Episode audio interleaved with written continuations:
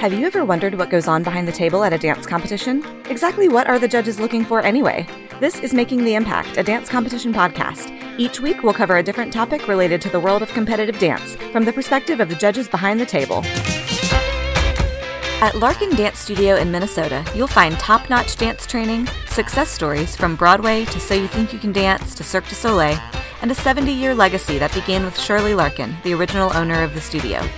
But perhaps most importantly, you'll find good people, because that's what the Larkin legacy is all about. Today on Making the Impact, our third Studio Spotlight feature welcomes the current owners of Larkin Dance Studio to hear all about the past, present, and future of this amazing organization. Hello, everybody. Happy New Year. Welcome to our very first episode of season three, 2022 of Making the Impact. I'm your host, Courtney Ortiz, and I am here with my co host, Leslie Mueller. Hi, Courtney. Happy New Year. Happy New Year. Oh my gosh, I can't believe it is 2022. Here we are, and we're on episode 85. Wow. That's Whoa. a lot of episodes. Oh my gosh, it is. 85. We're so close to 100. We're so close, and I can't wait for whatever we decide to do for our 100th episode because I don't think we've decided yet. yeah, I think we're trying to make it special or a really, really, really hot topic coming Yeah. your way for that one. But yeah, so listeners, weigh in. You know, if there's anything you really want to hear for episode 100, just send us a message. Yeah, let us know in our Facebook group, which, by the way, you should join. Everyone should join our Facebook group. We haven't talked about it in a while, so I wanted to make sure that I remind everybody New Year's resolution go join our Facebook group. It is called Making the Impact of Dance Competition Podcast Community, and we have a lot of people over there in that group over a thousand dance Mhm. parents, dance teachers, dancers themselves, dance judges, IDA judges, professionals, you name it, you're welcome. If you are affiliated or a part of our dance community, you are welcome to join us there. And we chat dance, we do polls, we run Q&As, and you it's a lot of fun. I think it's a it's a good time. It's a very safe place. It is, yes. We we have a lot of great conversations going on over there. We have a lot of respectful members who have nice, respectful conversations, which somehow doesn't happen in other dance groups on Facebook, perhaps. But yeah, it's a great place. We pop in there every now and then and, and have conversations too. So come join us. It's a good time. Yeah, it is. And today we are kicking off the new year with our very next studio spotlight feature for season three. And I'm so excited for that. Uh, I, I cannot wait for you to meet this very special studio that is joining us today, who I've admired for many, many years as a competitive dancer growing up and into the current year. But before we get to meet them and learn more about them, I want to tell you a little bit about this episode's sponsor, and that is called Arrange Us. If you are a choreographer, a dance teacher, a studio owner, or a creative director, then I cannot wait for you to download the Arrange Us mobile app now. It is a true lifesaver when it comes to mapping out formations for your next performances, competition choreography, or even recital. I'm sure as dance teachers, we've all been there where we whip out our pen and paper to draw out our formations during the choreography process. But with Arrange Us Formations app, you'll no longer need your notebook. Their intuitive and convenient design is easy to navigate and allows you to go straight into the creative process of choreographing without stressing over what formation is next. In the Arrange Us app, you can move and map out your dancers on stage and watch your formations come to life. You can also name each dancer, color coordinate, and even synchronize your formations with your music. How cool is that? As a user myself, I cannot recommend this awesome app enough. It has saved me so much time when I'm guest choreographing, and it's such a helpful tool that all dance teachers and choreographers need on their iPad immediately. Staging couldn't be easier thanks to Arrange Us.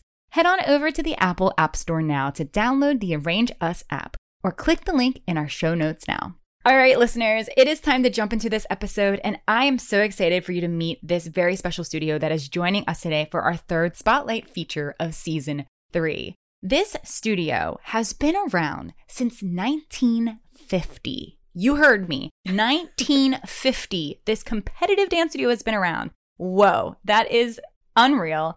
I can't wait to hear all about the the whole journey it's been for the past 70 years they've been in business. And it was founded by Shirley Larkin and it is now owned by the daughters of Shirley Larkin and granddaughter as well, which is so exciting. And they are continuing the legacy of the Larkin name in Minnesota. They've won Studio of the Year at the Dance Awards in 2016, and they have been named the elite top dance studio at Showbiz Dance Competition for the past three years. I'm so excited to welcome Larkin to the podcast. Welcome, y'all. Hi, guys. Thanks so much for having us. Of course. And just to let everyone know, we have Mackenzie, Molly, and Michelle Larkin, who are all the owners, the current owners of the studio, joining us today. Nice to be here. Thank you. Yes, of course. We're so excited to get to know you all more and to hear your story of the studio. So, if you wouldn't mind, I did list a few, you know, little things about y'all for the listeners, but if you wouldn't mind sharing any other important things that we need to know about Larkin, because y'all have been around for a long time. Like I said, 1950. Whoa. Any like credits that you want to share? Anything that you want to share about how the studio was created and just give us a rundown about Larkin. Yeah, um, we're so excited to be here. Thank you so much for having us. I think the first thing that is notable about our studio is just how it started. The inception was in my grandma actually started it in her dad's restaurant in the basement. And then it shortly after transferred to her basement of her house. And she played piano to teach everyone ballet, and all the classes were taught by her. So it just was something when a time when women weren't really working that much in 1950, she started her own business. So I think for us, it's just incredible to be founded by a strong woman and then hoping to carry on with strong women as the leaders. And we hope to raise our dancers to be that way as well, no matter what gender you are, just be strong and create your dream. And that's what she did. So I think that's the most important thing. Something my mom, Molly, and Michelle have done. It's been since Star System in Star Search. That's, you know, those were the competitions where it started. And yeah. people still were like, oh my gosh, I remember your boy's number on Star Search. And, you know, and that was incredible mm-hmm. for Michelle. Agreed. Yeah you know, back in the 70s when there was no such thing as a dance competition, it was all just dance workshops, maybe, and mm. we had recitals. Competition started.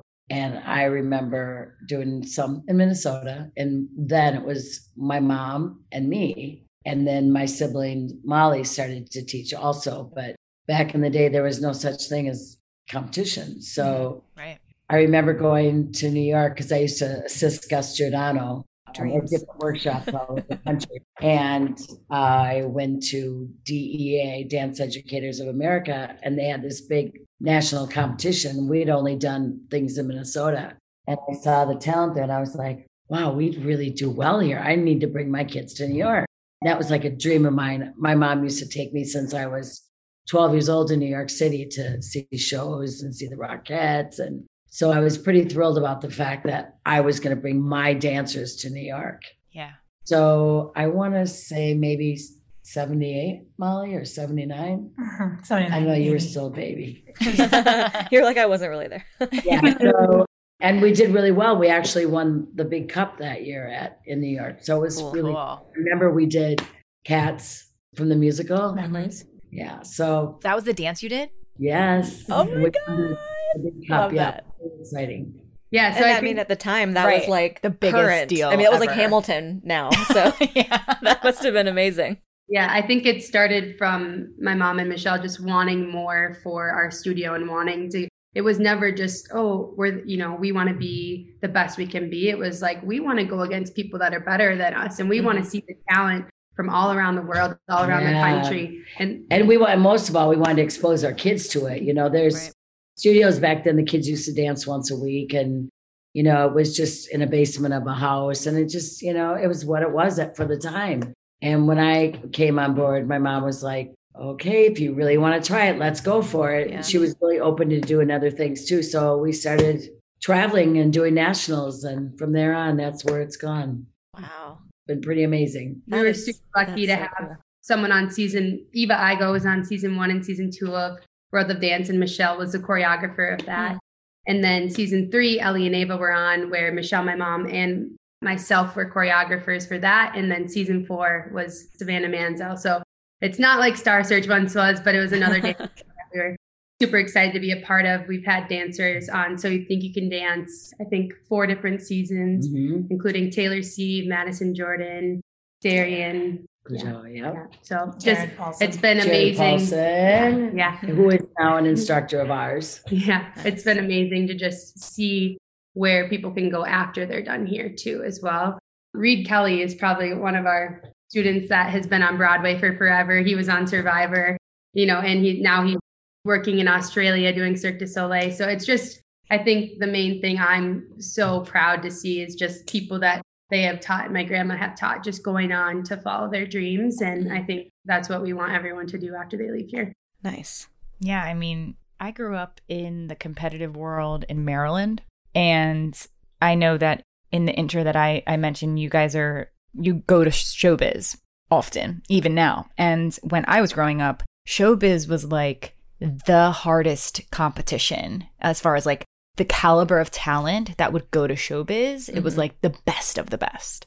And my studio never went to showbiz. I grew up in Maryland and it was called Hot Shots back in the day. Hmm. But we just felt like we couldn't compete against that talent. But I remember hearing about Larkin. Like it Mhm. was always All like, the way over in Maryland. Right, all the way over in Maryland in like, you know, the 90s and 2000s. And it's like the studio called Larkin that's just sweeping the nation at showbiz, the hardest competition to beat anyone at. And then to know, like, that's how I've known you guys for so long. And I actually didn't even know that you started all the way back in 1950. But I knew that you, as far as a lot of the other studio spotlights that we've had so far and future, a lot of studios are newer as Mhm. and haven't been around in the industry or at least the competitive industry for as long as you have. You have seen it from the very beginning. This beautiful competitive dance world. And you're dominating it, honestly. I mean, I'm not going to lie with the credits of of people who have gone on to have successful careers and be on television shows and the quality of dancers that you're producing, it's I think that it probably has something to do with the fact that you've been with it for so long. You already have great training, but you've known how to, you know, move, flow with how the industry has continued to grow over the years and adapt to that with your quality training in the process. Thank you so much for saying that. Yeah, I think the best thing that we've been able to have, as much as it is adapting, it's having the knowledge of what it used to be like Mhm. too. Right, So exactly. you have to grow and adapt. But I think something that we have that a lot of people don't have is just the knowledge and training of dance from 1950. My grandma taught my mom and Michelle, and Right. they are able to pass it on to our dancers and myself. And as we watch the industry grow and adapt, yes, you have to go with it, but you have to stay true to what dance is as well. So I think it's that balance of having the history and then also exposing yourself to everything that's new that is really something that makes us special and makes our community special and the knowledge we have to offer here special. Yeah. Molly, what do you think, kind of going back in time to back in the 70s when y'all decided to sort of take everything up a notch? What are the biggest differences that you notice now, I guess, Molly and Michelle, between what the competitive industry was like, say, in the 80s versus now? Because I think, you know, a lot of our listeners are about our age. We competed in the 90s and the early 2000s. But previous to that, you know, my mom owns a studio, so I have a little bit of knowledge, you know, just based kind of how Mackenzie, you probably have that knowledge knowing, you know, what happened before you were born. But I'm always so curious, like what's what was it like and what what do you miss from that era? I think back in the late, well, late 70s, early 80s, I think it was not as competitive as it is now. Right. You know, the kids didn't study as much dance. And I feel like now it's way more competitive. Yeah. Well, way more competitive in everything in life. Yes, period. It's Yes. changed. Everything's. They start hockey when they're 18 months, Yeah. and they week and uh, push and push and push. I think too a, a lot of things that have changed is probably the parents trusting in the in our Process. vision, in our process Mm. because you know I, I don't think I think both parents work now and it's hard to have your kids be here that many hours a week and and they want to you know pave the way for their kids so there's no anybody Yeah. to be hard on them they want uh, they don't want corrections they don't want to hear you're not trying your hardest they don't want to hear anything negative. negative and if it's anything if it's not all positive they just don't trust in it as much as they used to years Oh, ago yeah. Right.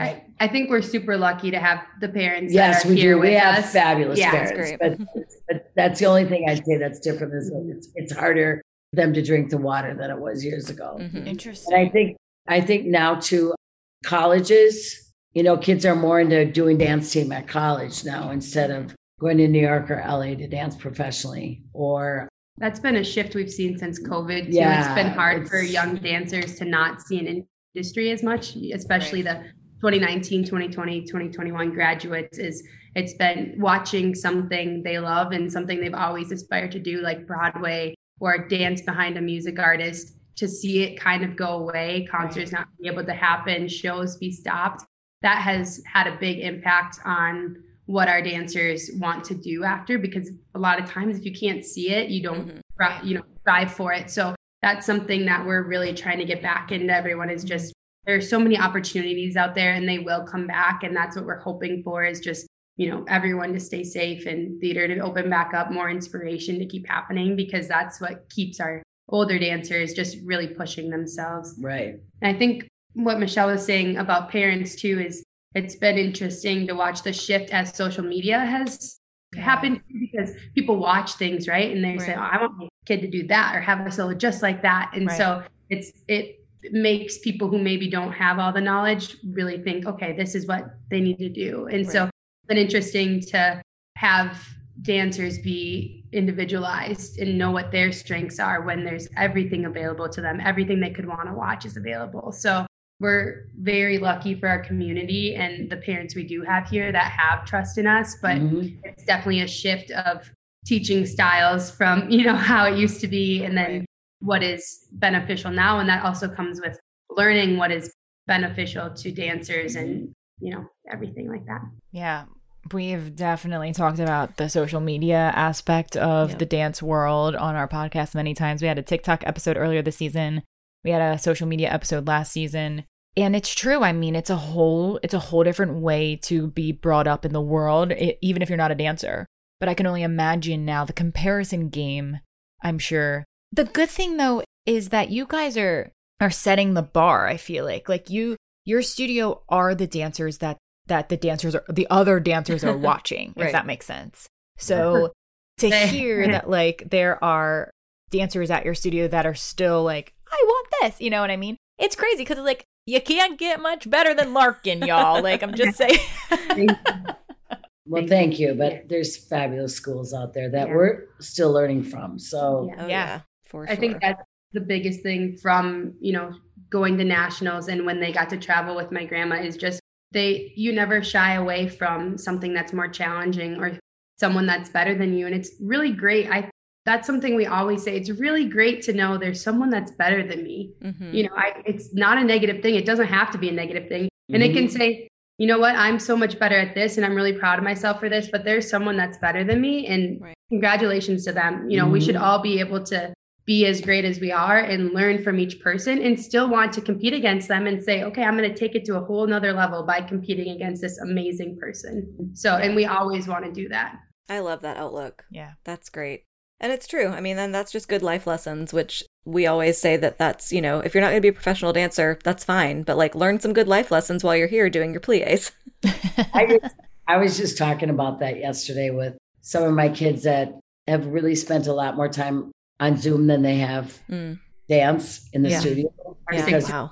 Like our six year olds, and and we're just trying to get them up to speed to where six year olds their age should be. Right. It's just been a little hard because they're so unfocused, and it's not their fault. So I'm trying to think of different ways of motivating them to be better. And I I just had to sit them down and say, someday you'll understand this. Right. And someday you will realize no matter if you dance or what you do, this is going to be really, really good for you because you'll be able to go and know how to pay attention. You'll know how to go somewhere and, and respect somebody. And, and all of a sudden I realized I'm talking to six year olds, Michelle. Right. You know, I felt like I had to let them know that I love them so much and that yeah someday it's going to be okay. I just got to help you through this, this period in your life. yeah. Right. Well, and I mean, what a what a year for first time kids doing anything, or first time anybody doing anything. Yeah. I mean, it's just been a struggle. Y'all are back in person though, for the most part now. Good. that's great For fingers crossed for a while. I know. Yeah. I hope so. Well, speaking of training at your studio, can you tell us a little bit about what training at your studio is like for your competitive level dancers? Do you have a recreational program? What is it like to take dance at Larkin? We do have a uh, recreation program, and I call that our bread and butter because yep. that's where we make the money. Yep.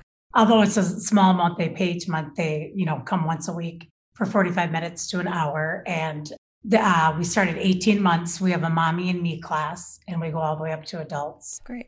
And we have combination classes for them for with tap, ballet, and jazz. And then we offer hip hop classes, ballet classes for them as well. Mm-hmm. And then, of course, the rec classes or pre comp class is next. And they come twice a week. And then our competition kids come anywhere from three to five days a week, just depending. Nice. Yeah. Seven, some of them. Yeah. oh, yeah. Seven, yeah. It depends on if they're doing yeah. extra things like oh, solos, yeah. yeah. I'd say for our competition program, something that we take very seriously is our ballet training. It's really the foundation of everything. So for our competition kids, that's something that's really important to us is getting in your ballet class each week. It doesn't matter what your dance routine looks like if you don't have your ballet classes. So it's very, very important to us. Our kids are training with physical therapists to make sure they're doing injury prevention, or they're doing working with Pilates instructors, yoga instructors, you know, jazz across the floor, ballet, we get ballroom classes, hip hop classes, really just trying to give them a taste of everything and also trying to teach them at an earlier age now. As Michelle said, everything is so much more competitive. So there are dancers that want to dance seven days a week. And we really try to say, you need to give your body a rest day. Mm-hmm. You know, and whether they're doing that at home or not, we're, we're trying to give them that rest day. They're taking their body to new limits with everything, you know, seeing everything and wanting to be the best, wanting their leg to be higher, wanting to do more right. turns. So trying to teach them we have a physical therapist on site and trying to really cool. teach them about their body at a young age and doing that preventative work early is something we're really passionate about and trying to get them to do. Of course, they just want to get up dancing right when the oh, pain yeah. but right.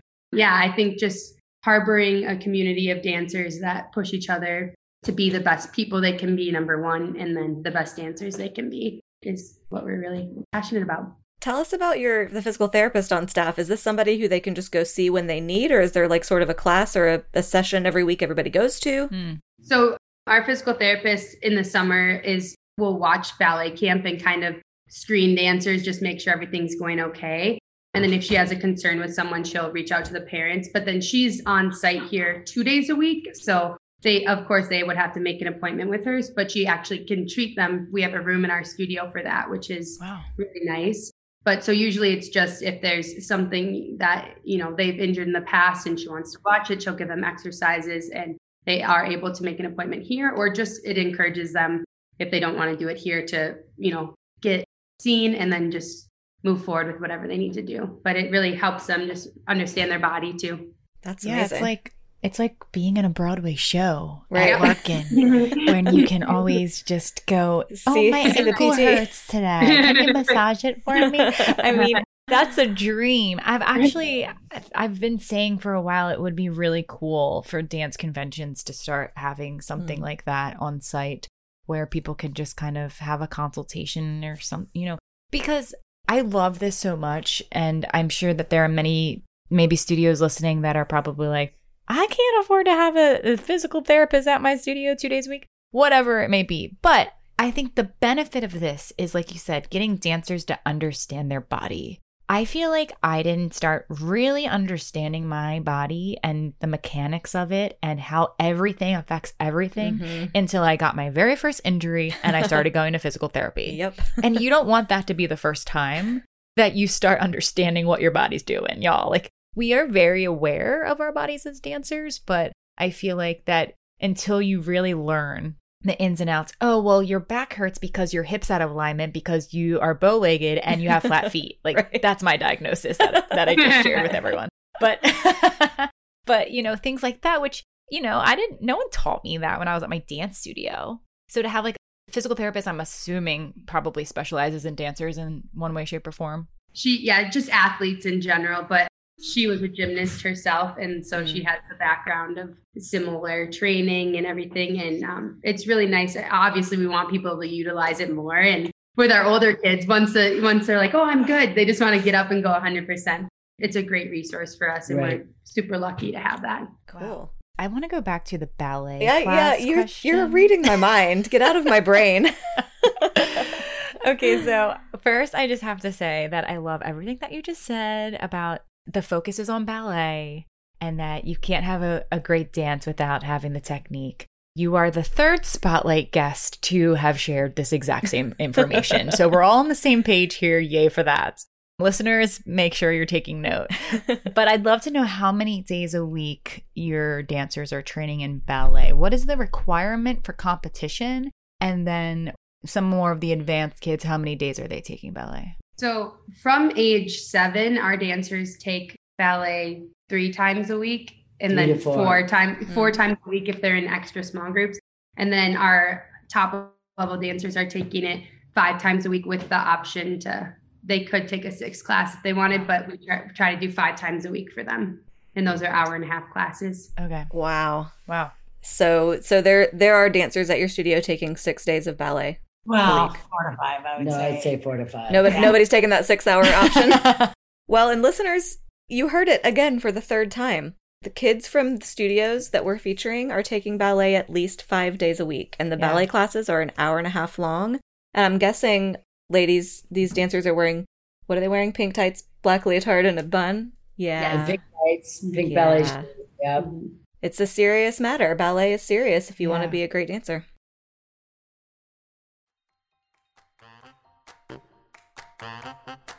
As a dance teacher or choreographer, I am sure you have felt the pain of trying to remember all of your transitions and formation changes when creating a new dance for competition. Or maybe you have always used a notebook to store your choreography notes. Now you can ditch the pen and paper, all thanks to a brand new app called Arrange Us. Arrange Us is a mobile app that allows you to visualize your formations on stage in a convenient and easy way. Just add your dancers straight into the app, and then you can move them around effortlessly with the tip of your finger. Sounds easy, right? You can watch your transitions come to life, color coordinate your dancers, and once you are done, you can even share it with your team. And one of my favorite features from Arrange Us is you can now synchronize your music with your formations. This app is a game changer for our dance world, and I highly recommend checking it out. You can try it now for free by clicking the link in our show notes and downloading the Arrange Us app now in the App Store.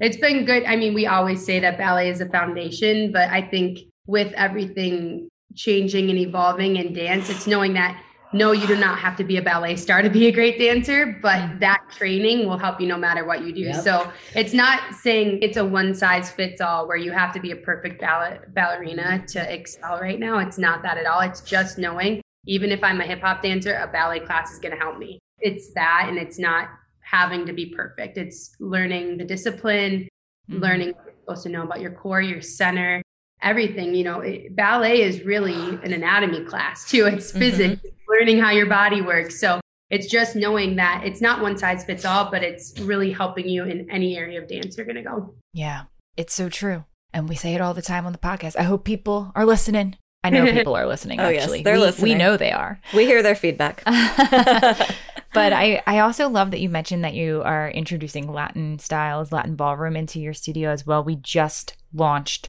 a Latin ballroom episode on the podcast two weeks ago. So, listeners, if you haven't listened to that, tune in. But it is really exciting to hear that. Mm-hmm. When was that implemented and, and started at the studio? Did you feel like that you saw, you know, a rise and of in popularity just from like dance TV shows and things like that? And like what made you want to introduce it? We had a funny story in Minnesota. There's a, a ballroom school, Edina, and they had come to us because they wanted to be on So You Think You Can Dance. Mm. So we exchanged oh. ballroom lessons to contemporary and jazz with them. Cool. In the beginning, and that was five years ago. As in, um, even more. Actually. Alan and Gene. Oh yeah, yeah. And Alan's on Dancing with the Stars now, so yes. he first is going to so that you can dance and we were doing and i think that was almost 10 years ago actually yeah. yeah. the oldest brother gene wanted to be on so you think or uh, yeah, you think mm-hmm. but he was a ballroom dancer and he mm-hmm. wanted to look more contemporary right i actually so know gene yeah. yeah. We yeah. auditioned for So You Think You Can Dance together probably 10 years ago. and his beautiful world. wife, she's coming to here too. She's mm-hmm. pretty yeah. awesome. Yeah. That is so cool. Yeah, and we definitely did see. I think it's always been popular, but in the dance world, in the dance competition world, there is you know amazing studios doing ballroom numbers, and we just want our kids to be able to learn from everybody and have all the tools that we can give them here. Obviously, it's hard when you diversify so much that you can't perfect something or excel at something, but it's mm. really just knowing that they have the training to be able to do whatever they want to do. Yeah. That's awesome. Now, is that, that, like an elective? I mean, what what are your sort of electives for your competitive kids? Are, are people taking tap and hip hop and stuff, or is any of that required? It's um, all required. It's all required. oh, oh, oh! I love to hear that. Tell us more.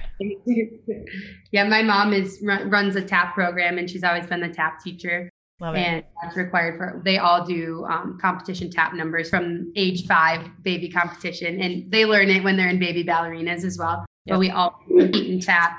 We compete in hip hop. Um, we compete in ballroom so cool. we train all those things. Do you compete in ballet? Yes. Yeah we do actually. It's Yay. that's kind of newer too. The dance awards studio of the year is what we went for in 2016 we weren't able to go for it until this year. And I should have put in there that in 2021 at the Dance Awards, instead of doing a winner of Studio of the Year, they did a top five. Just mm-hmm. with COVID and everything, they just said we want to acknowledge more people, give more people the chance just to, you know, feel like they've won, you know. And yeah. so we were top five Studio of the Year among so many great studios. But in that, you have to do everything, and so mm-hmm. ballet numbers are something that crucial. Yeah, crucial, and we're working on them. And yeah, that's great it really just like when I always love when I see a ballet dance come to the stage as a judge because first you never see them.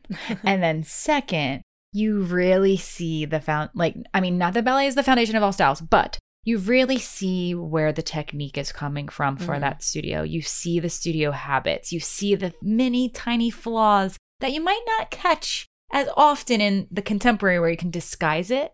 It's just laid out on the floor. You see it all. You know what I mean? And you can tell who is working really hard in ba- ballet class or who is just kind of going through the motions in ballet class. And no matter what, I'm grateful that there's ballet right. on the stage of competition. But I think it is really helpful for me as a judge to do my job even better to help, you know, get into the nitty gritty of, all right, this is what's going on with the technique. I can see it in your ballet dance.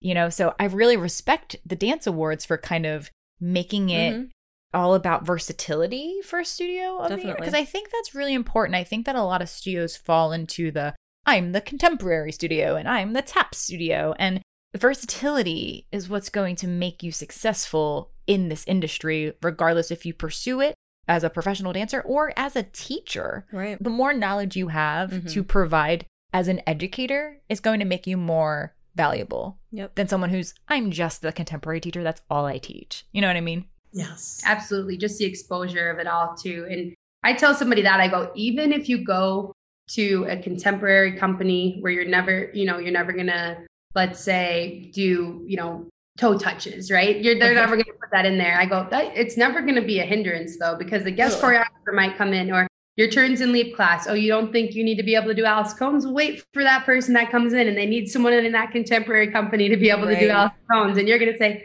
I know how to do that. Or do their left side, right? It's yeah.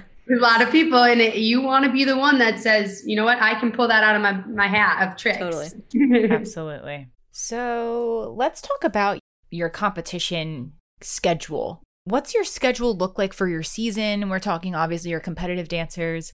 How many competitions are required to go to? You obviously go to regular competition events that aren't just convention competitions. But I'm curious to know like which events you go to, how many you have to go to. Do you guys do nationals? Kind of give us your schedule. What's it what's it look like? Yeah, so I think there's different levels of commitment and want to travel around because it, it gets pretty crazy. There's some people oh, that yeah. travel every weekend from studios and we are very strong in that our rehearsals come first and our studio and our teams is our priority. So that being said, we want to expose them to as many people as we can. So our required competitions are Nouveau Dance competition, and that's in February, Showbiz dance competition, and then Hall of Fame dance competition. And those are in February and April and May. Um, that's all studio. We have dancers that we want to give the opportunity to travel and go places. So we do usually a jump dance competition, and that's in November. And that's just if they want to go to that and be exposed to those teachers. Um, 24 7 in Chicago, we actually travel to to the dancers to those teachers. And then there's a Radix dance convention in January where dancers can go as well. But I think we really want our dancers here to train.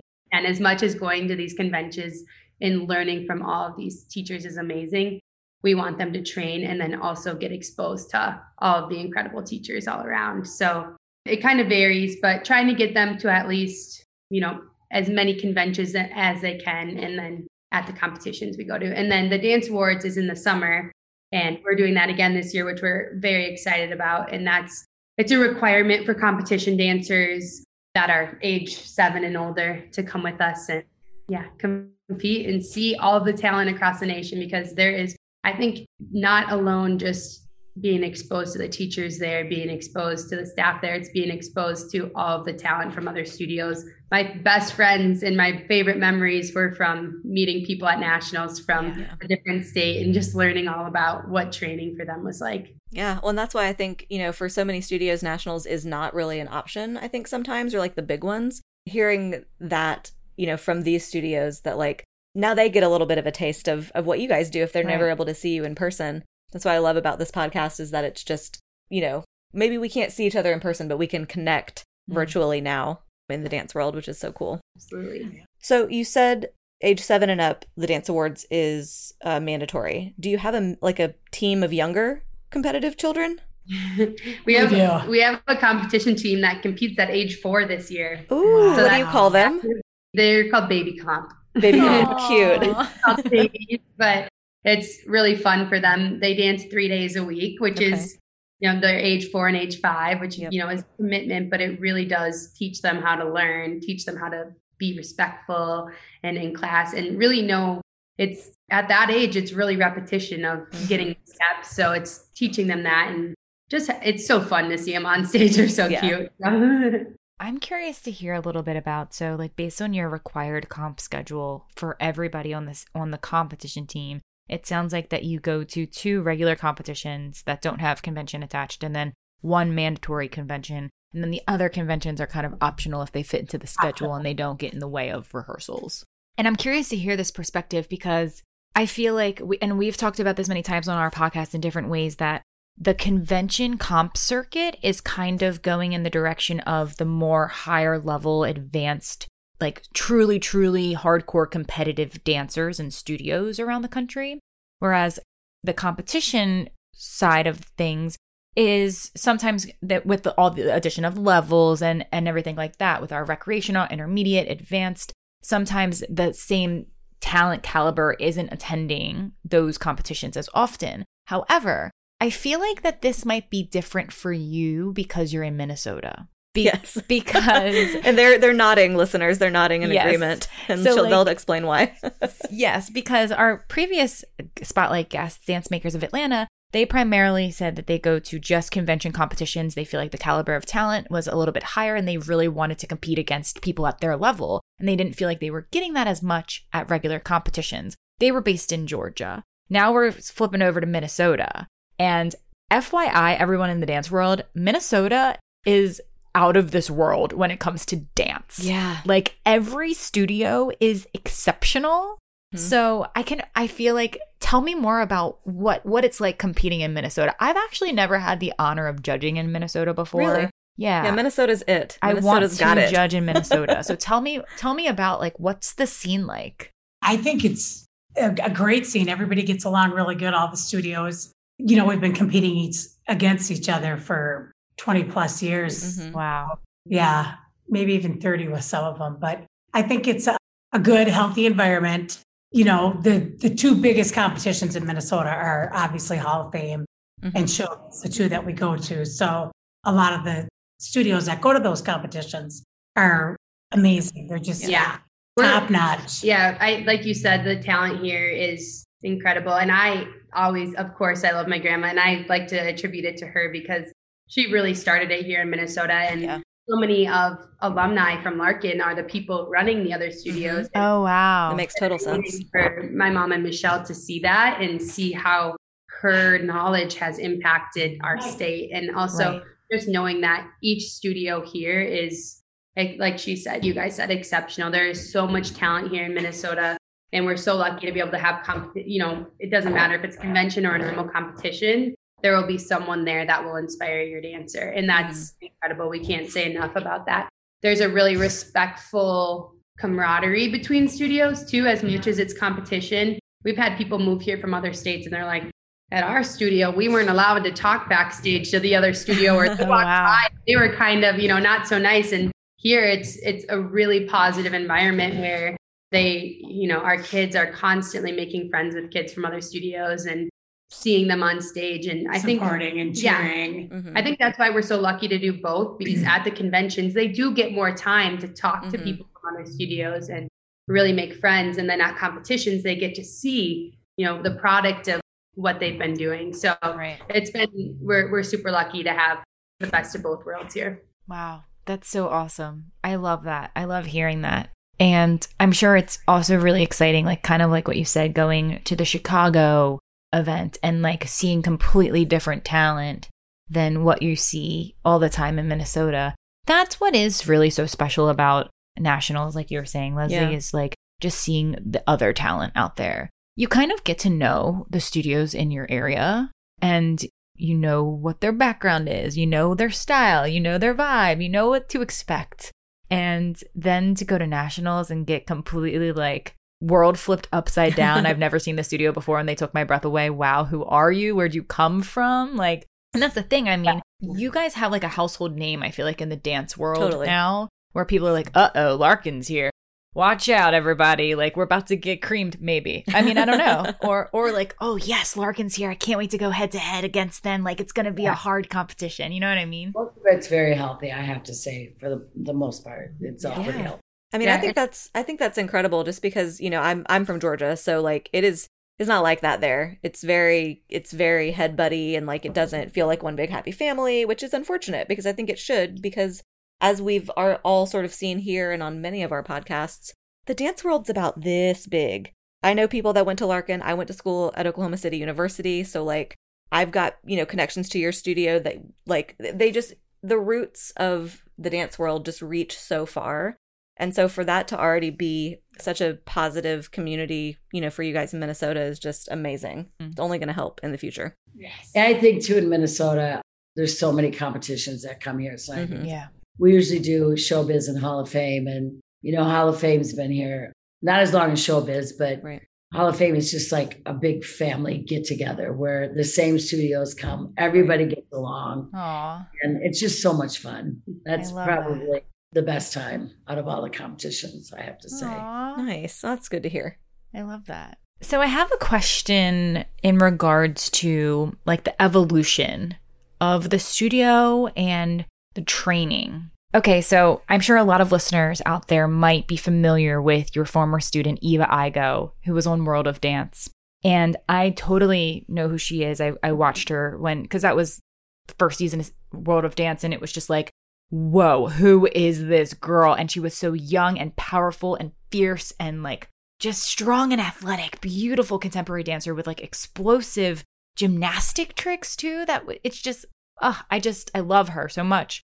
But I remember watching her and just, I think that she definitely like changed the expectation for a lot of contemporary dance in our industry, seeing that on television, but also knowing that you guys have been around for so long and knowing that contemporary is somewhat new to the competition world, especially since y'all been doing competitions for a very long time, how has the studio's training evolved to create that beautiful training from her? What changed then? When did that click? Was it when contemporary was introduced in the competitions and that was sort of like, okay, let's shift gears, let's add it to our studio training? Or were you guys ahead of the game? I think that it really is just exposure in general. I think before Eva and before, you know, in the early when we we were competing, I feel like it was it started to get more gymnastic. So like when I was competing, a lot of it was more acro based, a lot of jumps, a lot of turns.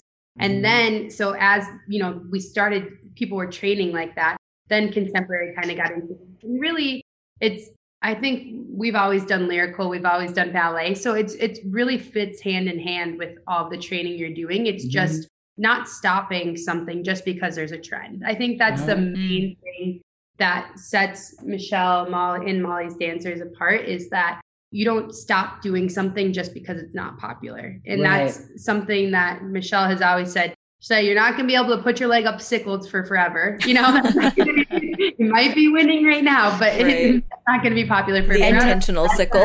Dance professionally when you leave. You know, yeah. nobody's going to. You're never going to get a, a job working professionally on Broadway doing a sickled foot and a turned in leg. You know, so right. I think it's important that it really just depends on what kind of song you put on. Mm-hmm. I mean, Eva, me, Mackenzie, Molly, any of us, any of my students can do the same choreography to a, a different song, no matter if it's contemporary, if it's jazz, if it's lyrical. It's just the spin and uh, the spin that you put on it. So I don't really think I don't really think anything's really changed except contemporary, obviously, but that's what everybody wants to do right now. But it's keeping I, the training everywhere else that training. sets that contemporary yes. dancer apart. It's really mm-hmm. not honing in on one thing. It's staying, you know, you're staying to the course of being able to do anything. And that's going to create a dancer that mm-hmm. really can do anything. And whether you have exactly what the judge is looking for, it doesn't matter if you're staying true to yourself, your training, and the piece that you're putting on the stage. And I think it's also really important to teach your kids how to how to freestyle because every child is differently what's in their soul and their heart as far as we all hear music differently obviously. And i think it's really good to train them to be themselves. And when you put on a song show me what you got. Show me the best part. And i know like at dance awards they make the kids the top 10 they make them freestyle. And to different genres of music. Mm-hmm. You know that's one thing that we try to do here a lot too is to teach them how to feel music themselves. Even though what i hear and what you hear is completely different i want to see how that song inspires you to to do to move differently. So because that's really what we're doing is we're bringing the music to life to tell a story usually mm-hmm. right? And so if we're not connecting to that and the type of music you hear the way your body wants to move to it then you know you're not gonna feel it right and you're not going to make the audience feel what you want them to feel. Mm-hmm. Yeah. And I feel like you are providing and offering your dancers at the studio the tools that they need to succeed in whichever path they choose to go once it's time to graduate. I hope they feel that way. I'm sure they do. Way. Well, I mean, if if all any of the names that you know we talked yeah. about earlier, any any uh, indication, I think you guys are doing a great job. Yeah, and historically have done a great job. And I just want to give y'all some more praise because that's what we're here for. that, you know, speaking about Shirley, you said earlier that she, you know, you came to her back in the 70s and said, Look, I want to take the dancers out elsewhere. I want to give them these opportunities. And mm. she said, Okay, well, that's such an open mind. I mean, can you imagine if she had said, No, let's not do that? I don't know her, didn't know her, but like yeah. how amazing that she was willing to say, yes, let's give this to these kids. And then y'all in turn took it and said, you know what? Yes, we're going to take this step up. And just the open mindedness of incorporating all the new stuff that's come around in the past 30, 40 years has made the studio into what it is today. And I just think that's it's that's the way a studio should be run. yeah. I think it's really important for every dance studio is to keep things fresh, keep mm-hmm. things new. And that was one thing my mom was always into into is uh, being bigger and better than you are. Be the mm-hmm. best best version of yourself all the time. And Growing I, up, and that was kind of my mom and dad in our in our household with six daughters. It was really important that all of us were the best versions of ourselves, and mm-hmm. I think we turned out all right. we want the same for our students and for you know my my niece and you know Shirley's granddaughter and her daughters. She gave us really wonderful life lessons, and we're just trying to pass those along because so far in 72 years, we've kind of stuck to them and yeah. we're doing okay. It's worked out.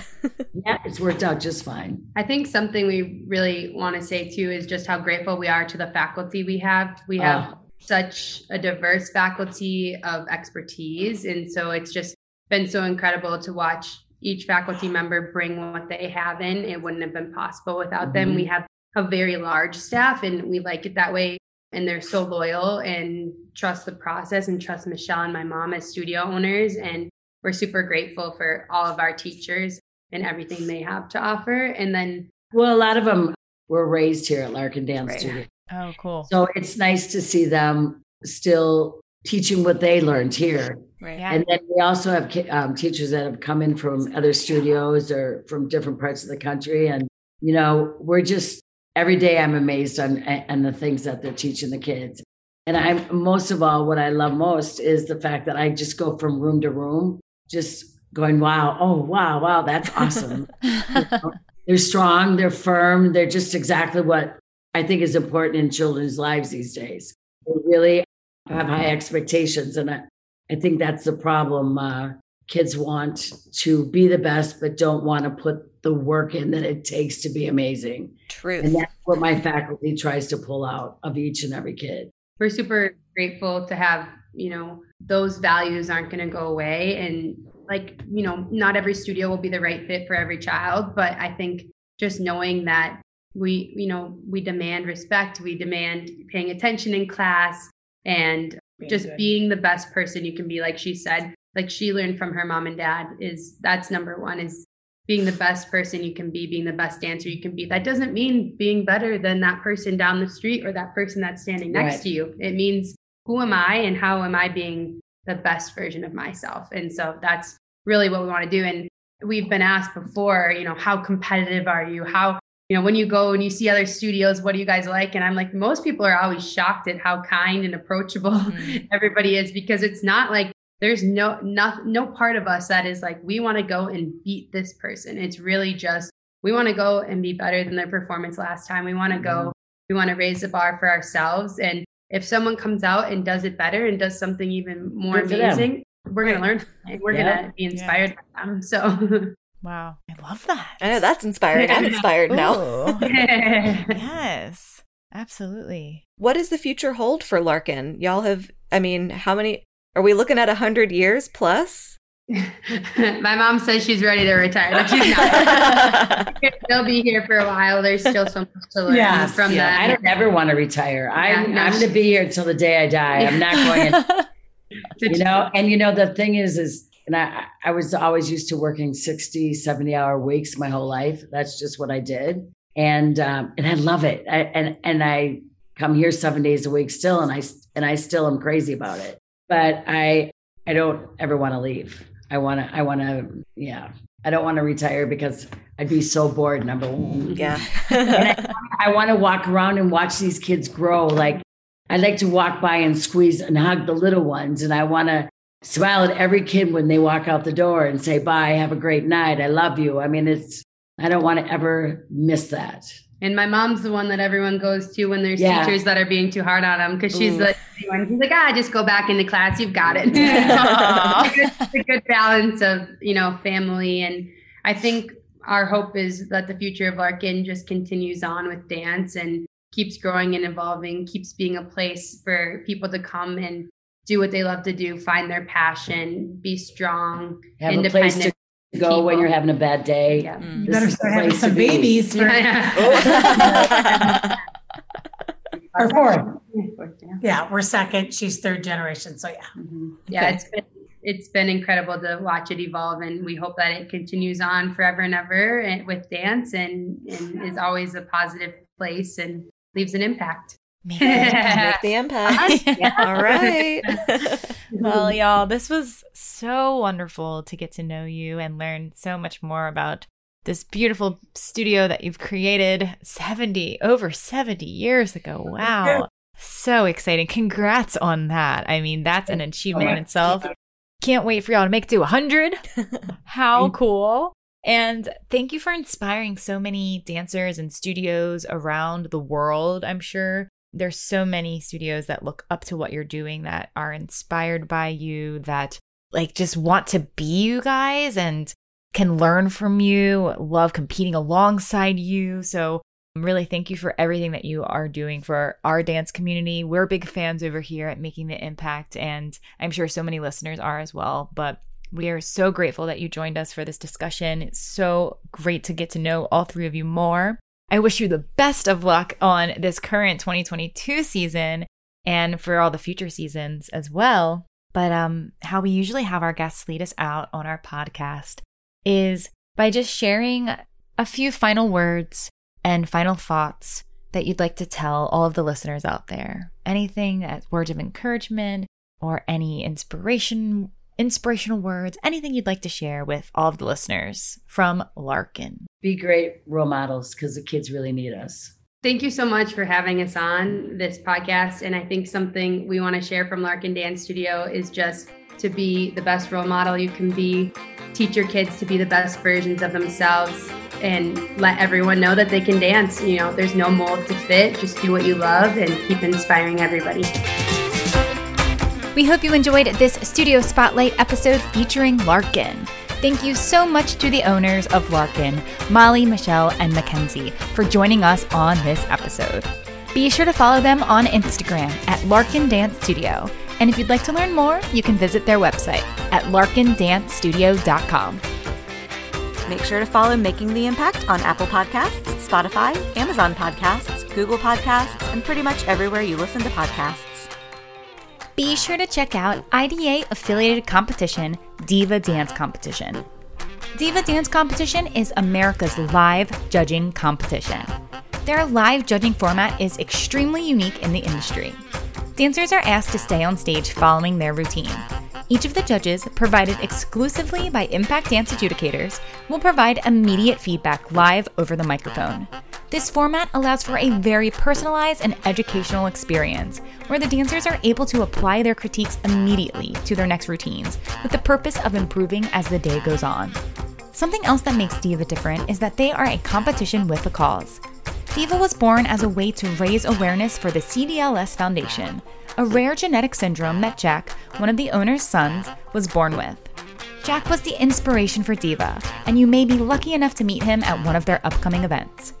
And last but not least, Diva provides all routine photos and videos absolutely free. For more information on Diva Dance Competition, head to their website now to register for an upcoming event in their 2022 season at divacomps.com. Season 3 of Making the Impact just keeps them coming. Coming up in the next few weeks, episodes include injury prevention for dancers, performance versus technique, and a day in the life of a professional dancer. We hope you're enjoying season three, and we'd like to wish you all a very happy 2022. We'll see you next week. Until then, keep dancing.